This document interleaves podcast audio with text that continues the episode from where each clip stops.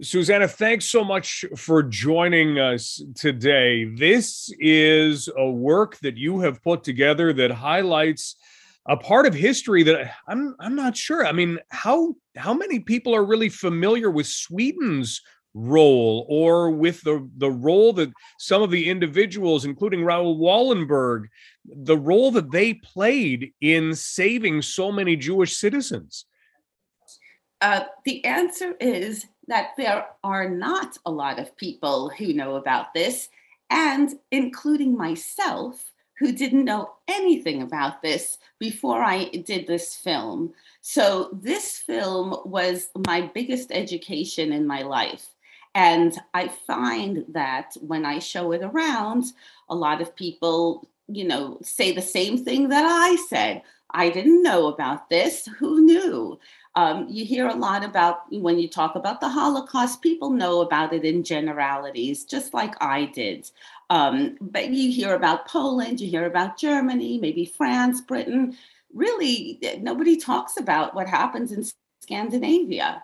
Um, so, and, and I have shown the film to people of Scandinavian descent, and they really didn't know about the history either.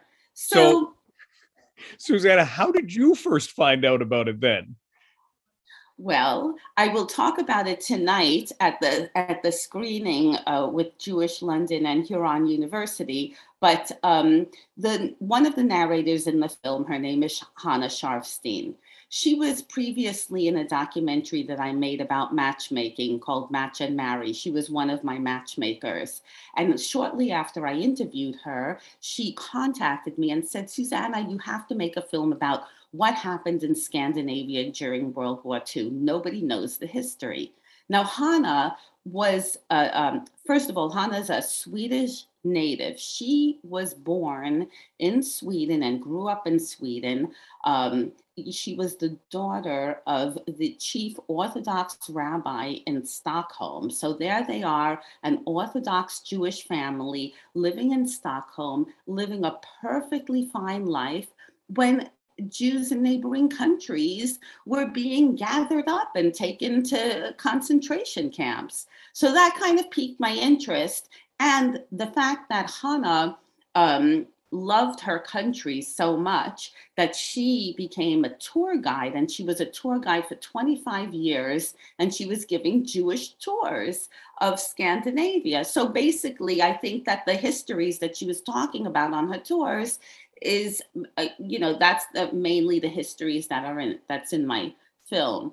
And so I I wasn't, you know, I wasn't you know, I'm not a historian and I didn't necessarily want to make a quote unquote Holocaust film. Um, but at the time, I had a wonderful uh, boss and who was very supportive of my video work. And I told him about this idea that Hannah had he whipped out his checkbook and just gave me uh, money to go on our first trip to Scandinavia. So I thought, oh my God, the stars are aligned and the universe must want me to do this film.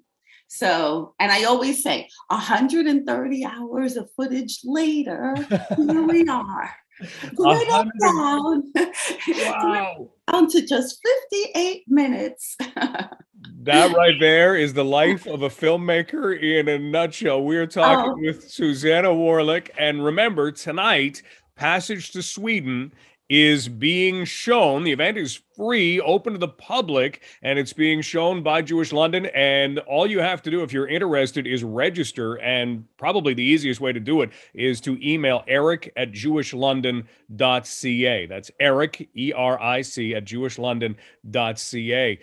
So in trying to tell this story in 58 minutes, you obviously have to highlight a couple of things. You've mentioned a little bit of, of that, but the story itself, when when we look at, at kind of the crux of what it is, so that when we watch the film, we can be ready for it.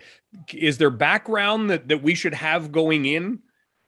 Um, well, no, not really. But, but the film is um, set up chronologically what happened through the years from 1940 to 1945 and within the countries of Norway, Denmark, Sweden, and Budapest. Budapest comes in because of uh, Raoul Wallenberg. And Raoul Wallenberg was the most courageous oh, humanitarian. Um, he was a Swedish diplomat who helped thousands of Jews and to save their lives in Budapest. He was stationed in Budapest, but he was uh, from Sweden. So all roads lead to Sweden. That's uh, that's why it is passage to Sweden. Um, so that and you know I'm so honored. I am so honored to be presenting my film um, for Raoul Wallenberg Day. A good segment of the film talks about Raoul Wallenberg, and you you could make a totally whole documentary just about Raoul Wallenberg. There's so much I left out, but if you join and you come to the q&a i can tell you all the behind the scenes information um, about raoul that you that isn't shown in the film he was canada's first honorary citizen and and one of the words you used for him courage.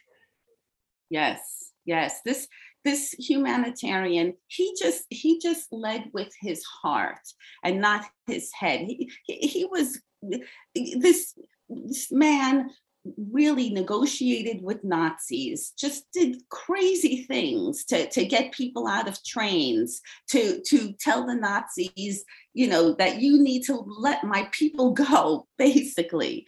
And uh, he had such a, you know, such a, a stance um, in Budapest that he was what I have to, what I have been told, and it is so true um, he was the right man at the right time in the right place. And um, as a result, 100,000 Jews were saved. And as a result, we have generations of people because he saved these Jews from Budapest, from the horrors of the concentration camps. So, really, a tremendous uh, person. Incredible. Well, we have there is a screening of the documentary Passage to Sweden tonight, courtesy of Jewish London. Again, it is free. All you have to do is register.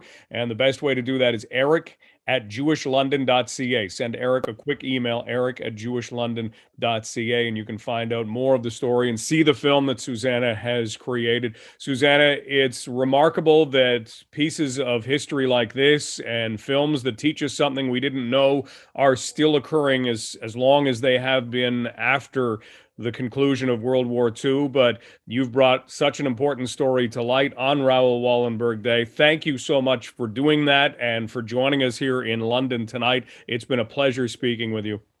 Thank you so much. I'll see you later, hopefully.